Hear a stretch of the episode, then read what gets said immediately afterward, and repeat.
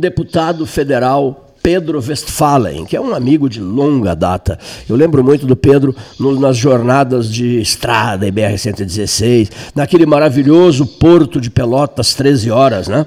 Com a presença do governador do Rio Grande do Sul, então governador José Ivo Sartori, com a presença do presidente da, da do, da, da, me ajuda, Gastão, deu um branco agora.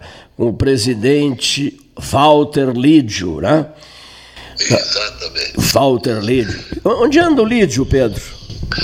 O Lídio, ele, ele, ele, ele, ele saiu da, da celulose Rio Grandense, acho que está hum. parado agora. ou está em São Paulo, não tem, não tem visto ele, não tem visto mais o Lídio. Lamentavelmente é um sujeito extraordinário. Extraordinário. Um homem a quem o Estado deve muito, né? É, e tinha uma expertise e conhecimento dessa área de celulose como poucos, um homem de construção do bem fez um trabalho no Espírito Santo maravilhoso, transformou o Espírito Santo, depois veio para cá, que também da mesma forma saiu com sucesso. Esse porto saiu aí pela parceria, ah, se não fosse nós não sairia também, né? É verdade. Na, naquela ocasião, fizemos, aliás, fizemos uma reunião histórica daí, né? Histórica, o 13 né? Horas, o 13 horas, mais uma vez, presente em todos os momentos importantes aí do Estado e do Brasil. Tu sabes, aquele dia foi comovente. A comovente a presença e a fala de Carlos Alberto Chiarelli, lembras? Né? Foi, foi, foi, estavam, estavam presentes o governador Sartori, então o governador Sartori, o Walter Lídio da CMPC, presidente da CMPC, o homem que deu uma sacudida na celulose no Espírito Santo. O Érico Ribeiro sempre me fala nisso, ele é íntimo amigo do, do, do Walter Lídio. Até marcamos um churrasco com o Érico lá no Retiro e o Walter Lídio, mas nesse meio tempo ele, eh, ele deixou a ser CMPC e, enfim, temos que marcar de novo. Naquele dia estavam presentes o prefeito, então o prefeito Eduardo Leite, a, a vice-prefeita Paula Show de Mascarenhas, o ex-ministro Carlos Alberto Chiarelli, lideranças políticas de todos os matizes, lembras disso, não? Que coisa, uma... uma, uma... Lembro até porque foi, foi, um fato, foi um fato marcante, talvez ainda, talvez Pilotos ainda não tenha dimensionado a importância desse porto especializado em transporte de madeira. Só, só o fato do porto estar especializado em madeira, e aí o diretor era o Cláudio, isso. que hoje é diretor do Hospital Conceição. Eu já ia dizer isso. É. Vocês tiveram a dimensão do, do, do, evento e deram, com aquela transmissão, a dimensão da importância para a economia de Pelotas e da região sul. Só o Porto de Pelotas dobrou o número de cargas nas nossas hidrovias que ainda não estão, não estão sendo bem aproveitadas, Sim. embora nós tenhamos deixado o projeto piloto para que elas sejam usadas exaustivamente no transporte e em cargas. Mas o Porto de Pelotas hoje é um dos portos exemplares em, em, cargas de madeira da América do Sul. E o Cláudio Oliveira era o diretor do Porto, muito bem sucedido, diga-se de passagem, diretor do. Porto de Pelotas, e hoje presidente do Grupo Hospitalar Conceição, o maior grupo hospitalar público do país, não é, Pedro? Do país, e o, o Conceição é uma, é, uma, é, uma, é uma entidade tão importante que ela mexe praticamente com metade do, do, do, do, do que é usado no SUS do Rio Grande do Sul, é. em termos financeiros. Isso. É um complexo hospitalar de primeiríssima qualidade, está fazendo um centro de câncer também de primeira qualidade e realmente precisa de um gestor das qualidades do Cláudio. E ele está indo muito bem lá, sem dúvida nenhuma. Pedro Westphalen, olha aqui.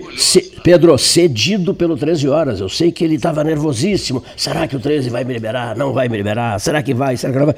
Aí o Gastal entrou no ar com o Onyx Lorenzoni, ficaram meia hora conversando, e lá pelas tantas o Onyx o anunciou, que o presidente do grupo, disse, não, alto lá. Não consultaram o 13 horas ainda? Pelo, pelo, pelo 13 horas passaram todas as personalidades importantes do Brasil. Vi recentemente uma, uma resenha de entrevistas suas com o presidente Bolsonaro, com, com o Collor de Mello, com todos os presidentes passaram por aí.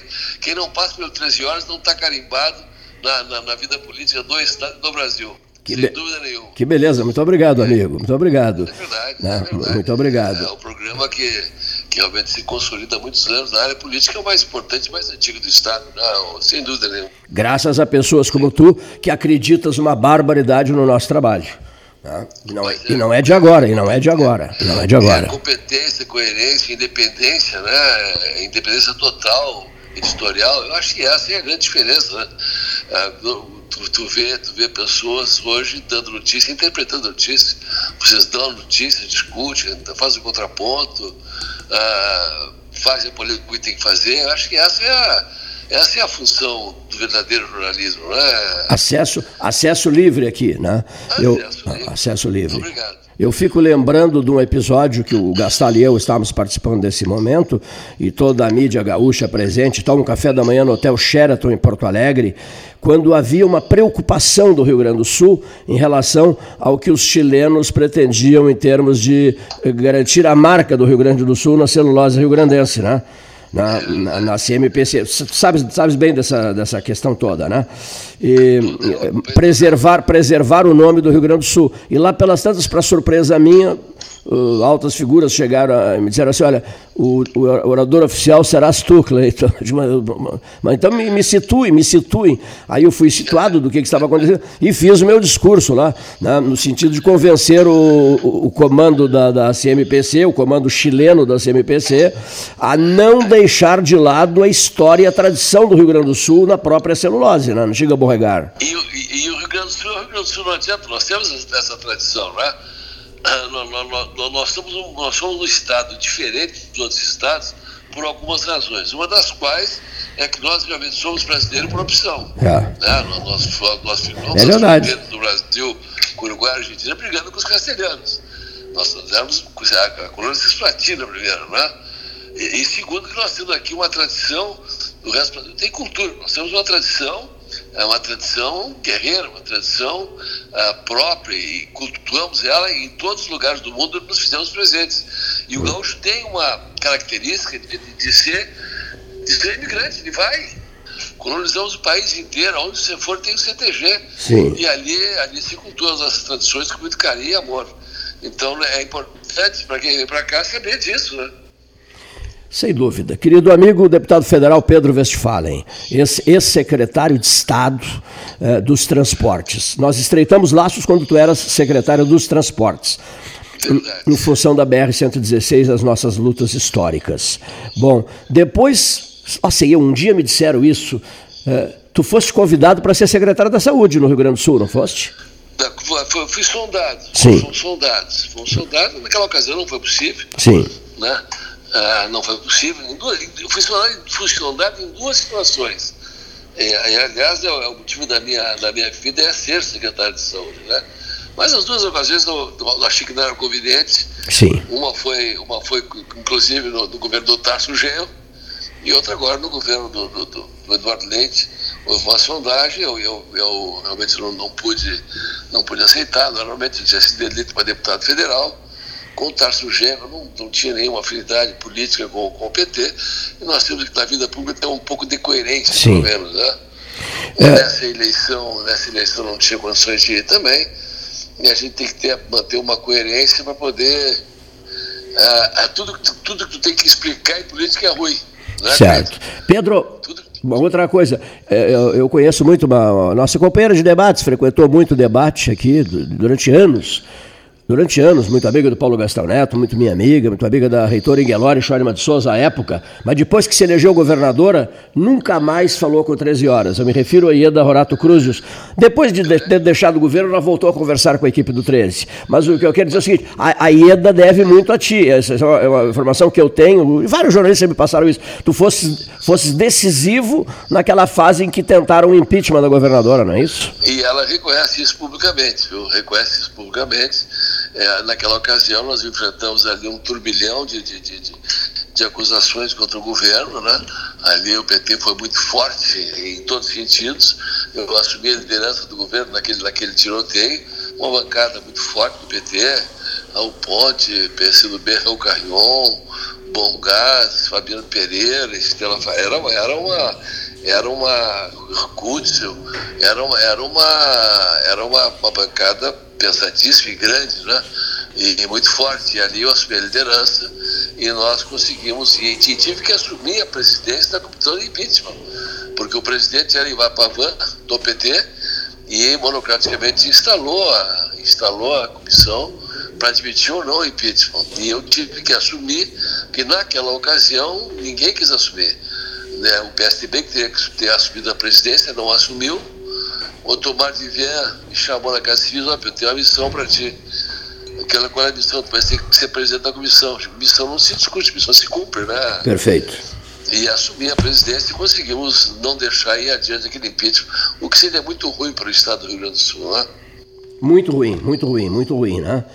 Realmente muito ruim. Né? A questão do impeachment é uma questão sempre muitíssimo delicada. Né? É, um, é um país, Pedro, é, um, é o país do improviso, né, Pedro? É tudo feito na barriga da perna, é, não se estuda nada. Tu que foste um homem ligado, és um homem ligadíssimo à área da saúde, a própria questão Covid-19, né?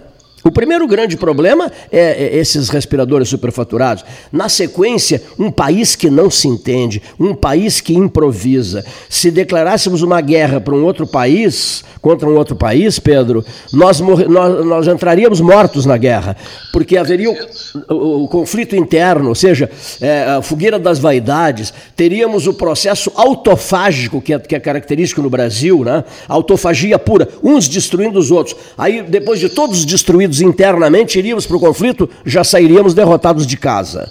É mais ou menos isso que ocorre na pandemia, concordas? É, é, é, é bem isso, é bem isso. No mundo inteiro, ah, o inimigo dos países das grandes potências, aí vai Itália, França, Estados Unidos, Alemanha, própria China, Japão, eles concentraram todas as energias no combate ao inimigo que é o coronavírus.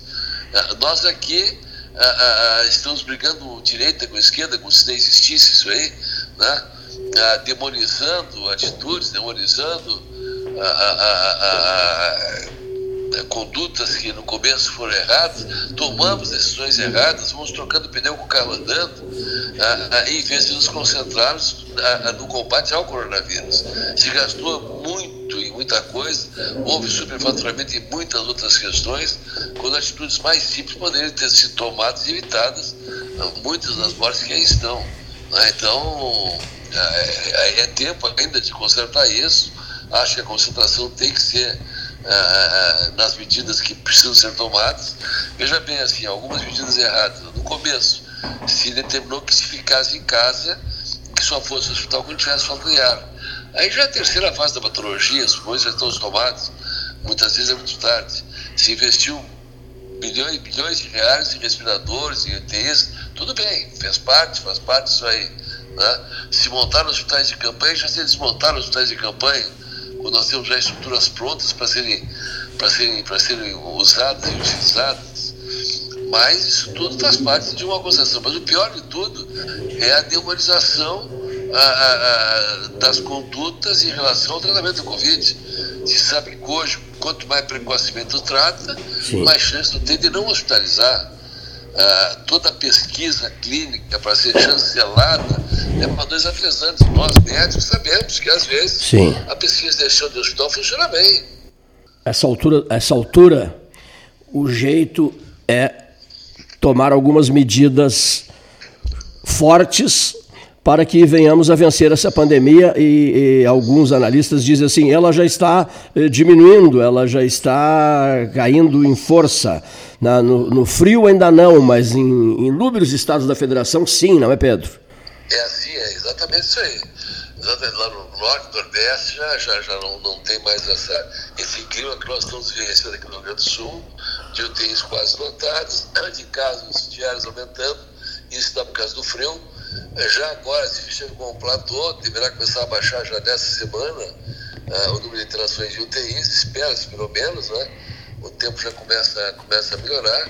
Já houve uma, uma prevalência, ou seja, uma contaminação razoável uh, de, de, de, de, grande parte da população, isso também dá uma, uma certa resistência. Mas hoje aconteceu um fato, agora há pouco tive notícias aqui, uhum. é, de um primeiro caso de recontaminação do coronavírus na China. Houve, houve um caso de um cidadão chinês que teve coronavírus em fevereiro. Venceu. E tem hoje de novo. Vence. Isso aí implica todo um reestudo de vacinas. Sim. Nós estamos avançando muito. Por quanto tempo fica imune, né? Embora os sintomas tenham sido muito leves desse paciente, houve uma reinfecção Covid é. paciente, pelo menos a informação Sim. da China. Permaneceu, uh, permaneceu qualquer que, sinal, né? É, tem que checar, bem é. checado isso aí, né? Para ver se tem ponto essa informação realmente é real e valiosa, mas é uma informação que me preocupa também bastante. Né? Sem o dúvida. Estrago que, o estrago que se causou ao mundo foi muito grande, né? Muito grande.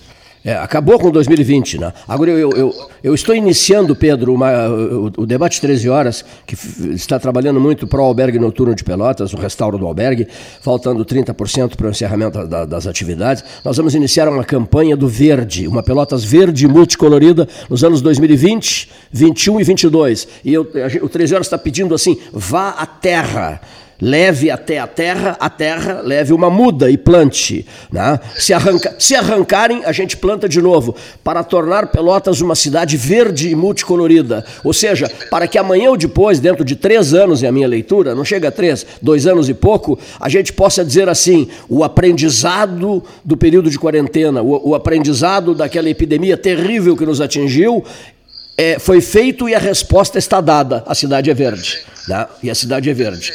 Parabéns pela iniciativa. Mais uma vez, 13 horas na vanguarda uh, da inovação. Parabéns. Vai mergulhar. 13 horas vai mergulhar de cabeça nisso. Bom, mas no momento estamos vivendo um ano eleitoral.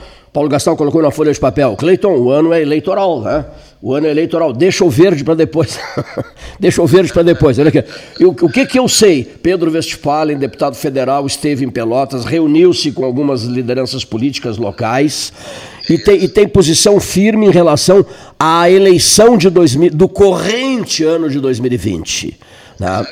Como é que tu estás assim? Vê melhor, eu, eu sempre li assim, vê melhor quem vê de longe, quem vê de fora. Como é que tu estás vendo o cenário local, Pedro? O Partido Progressista é um partido grande. Sim. Um partido grande. Pelotas é uma cidade importante, nós temos nomes tradicionais aí, o nosso, nosso, o nosso prefeito Feder Júnior, foi prefeito várias vezes, se dispôs a concorrer de novo a um pleito. Ah, isso aí o Partido Progressista tem que aplaudir. Isso aí o Progressista tem que ter isso. No Rio Grande do Sul, isso é importante para o Rio Grande do Sul, ah, ter, uma, ter um nome à disposição. Parece que vai haver uma convenção agora aí para decidir ah, já tinha, tinha vindo para a convenção. Primeiro de setembro. Com, estive com o Feder, presença para a convenção. Parece que terá outra convenção. Pelotas é uma cidade de uma dimensão muito grande. Vejo no Feder um nome de qualidades é, muito grandes. Uma família tradicional de Pelotas do Rio Grande do Sul. Ah, teve uma breve para concorrer ao governo do Estado, é preparado para isso. Tem vários livros escritos, inclusive tive a oportunidade de receber dele um livro sobre os feitos dele em Pelotas, para Pelotas. Ah, olha, foram feitos maravilhosos em termos de gestão, transformação da nossa cidade, uma cidade melhor. É um homem que orgulha do Partido Progressista e está colocando seu nome à disposição no momento que ele já poderia ter vestido o pijama dos justos uhum. e ir para casa. Não, ele vai para a guerra em nome do Partido Progressista e tem que ter o nosso apoio total. Bom, é, o cenário está meio conturbado aqui, não é, deputado? O senhor sabe, né? Mas as questões são locais, né? Hum, sim. O importante é o partido sair unido da convenção, seja qual for o resultado, né? Estou dando a minha opinião de fora. Hum. Nas questões locais a gente pouco pode interferir, né? mas só ah, não pode esquecer da história, né? Não podemos esquecer da história. Agora, essas questões locais decide aí, o, o diretório decide, e eu espero que o que for decidido seja acatado e é levado adiante. O Mas senhor... é uma grande oportunidade. Sim. Poucos o... jovens da idade dele fazem isso. Eu vi o Jair Soares, depois de ser ministro, de ser governador do Estado, virar vereador para consolidar o Partido Progressista. Ele fez isso em Porto Alegre. Depois deputado estadual. Esse foi um homem de qualidades eh, partidárias incomparáveis. Né? O marido, o, o marido não, perdão, perdão. O filho de Dona Iracema, o senhor sabe que ele é, ele é filho de uma pelotense. O Jair é filho de uma pelotense. Não, não, não sabia, não sabia. É, viu só. Ele, ele, o, o pai dele veio, veio servir na brigada militar, veio atuar na brigada militar de Pelotas. Veio de, Porto, veio de Porto Alegre para cá. Aqui conheceu uma moça chamada Iracema, né? Iracema de Oliveira, né? casou-se com Dona Iracema, não, não, casou-se não, namorou a Dona Iracema e tal, assim casaram-se, casaram, o casamento foi aqui, casaram-se e tal, e, e, e, depois foi embora para Porto Alegre, né? Jair de Oliveira Soares. Jair de Oliveira Soares, né? O, fi, o filho de uma pelotense. Uma outra curiosidade, que eu valorizo muito esse tipo de coisa, o, a presença da cidade no contexto político, né? É, um dia veio a Pelotas, veio a Pelotas um jovem, muito jovem, chamado Júlio, Júlio de Castilhos, Júlio, Júlio Prates de Castilhos, e conheceu uma moça aqui, Pelotas é famosa pela beleza das suas mulheres. E, conhece, e conheceu uma moça aqui chamada Honorina da Costa.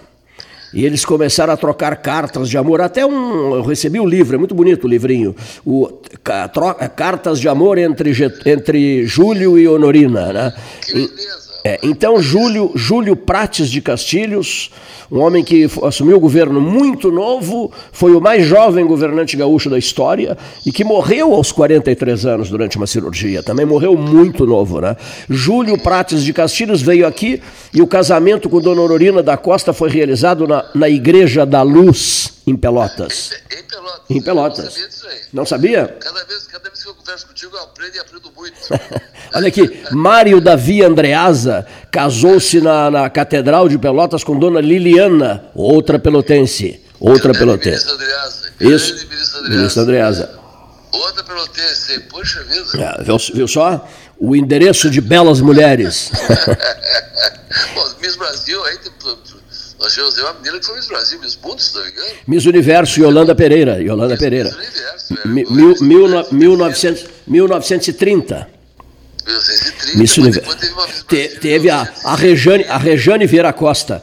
Em, em, mil, em 1972, Miss Pelotas, Miss Rio Grande do Sul. Eu, fazia medicina no Rio de Janeiro, É. eu fazia medicina em Rio Grande. Sim. Aí nós passamos aí, e, a, e ela inclusive trabalhava na loja de sapatos. Nas casas Procópio de Calçados Limitada.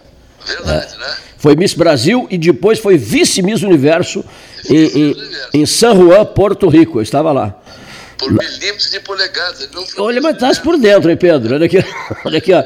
A apresentadora da TV eh, australiana, Carrie Anne Wells, era uma moça que era professora eh, de línguas, apresentadora da televi de televisão em Sydney, belíssima, mas não era tão bela quanto a Rejane.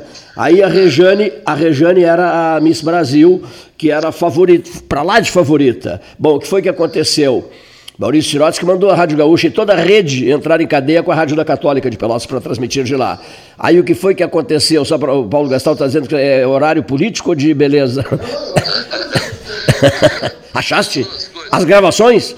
O Gastal achou todas as gravações dessas transmissões. Ah, que maravilha, rapaz. Isso em 1972. Olha aqui, ó. Mas Pedro, cuida. E eu disse ah, na beira da piscina para a Rejane, minha querida, vou te dar um conselho. Para ela e para a dama de companhia dela, que era uma portuguesa de Lisboa. Eu digo, o Bob Barker será o apresentador. A CBS vai transmitir de costa a costa dos Estados Unidos. Faz uma saudação em língua inglesa ao povo americano. E ela disse: Não, não, Clayton. Vou falar na língua do meu país. Muito bem. Aí não, não funcionou, sabe? A outra, a outra, a outra, Carrie Anne Wells, deu um show de, de entrevista, parou, parou, parou o Serromar Beach Hotel, é, o salão de convenções, parou. E a brasileira se atrapalhou, a brasileira se atrapalhou, mesmo falando a sua língua. E ali, ali foi perdido o título, ali foi perdido o título. Ali foi perdido o título. Atu- atual Miss, Universo brasileira, gaúcha, né? Miss Brasil brasileira, é gaúcha. Fez o discurso em quatro idiomas agora. Fez em português, mandarim, espanhol e inglês. Olha só, que maravilha. Ninguém segura, né? É, aí, aí realmente. é, Aí mata, né? Mata, liquida, liquida. No- nós estivemos em, em, em Pequim reunidos com o Dr. eh, Edmund O, que é uma figura poderosíssima na China. Ele é, ele é um dos assessores, ele é um dos assessores do presidente Xi Jinping. Ele foi governador do território de Macau ah, durante muito tempo e presidente da Fundação Macau e presidente do Banco de Taifung, o banco chinês de Macau, que movimenta o maior volume de dinheiro nos cassinos no mundo é Macau, muito, muito superior, muito superior a Las Vegas. Bom, mas aí, digamos assim, qual foi a nossa vantagem? Ah, mandarim, nem pensar, né? Já curso de mandarim em Pelotas, mas enfim, ele, ele, a- a- o pai dele, o velho senador O, era casado com uma portuguesa. E, e ele fala português. Dentro do, dentro do Palácio do Povo, em Pequim, encontramos um líder político chinês que falava português.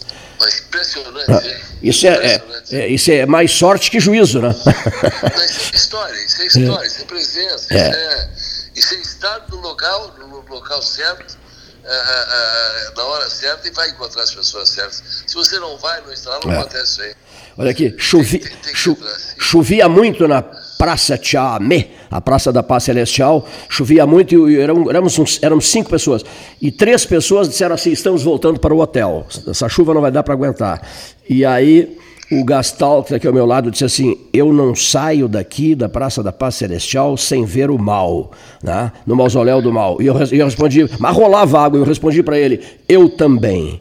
E ficamos ali, ficamos encharcados ali, mas vimos, vimos Mao Tse Tung. Ah. Tem que ver, né? Tem que ver, é obrigatório ver, né? Obrigatório. É, obrigatório. E não ver essas questões que foram históricas, pra, é. pra, tem, tem que ver. Imagina, né? O grande timoneiro, né? Enfim. Não, tem que ver. Foi ele, foi ele. Mas, querido amigo Pedro, eu percebi uma coisa, Pedro. Tu estás acompanhando tudo né, que diz respeito a Pelotas, né? Sabes tudo de Pelotas, Pedro?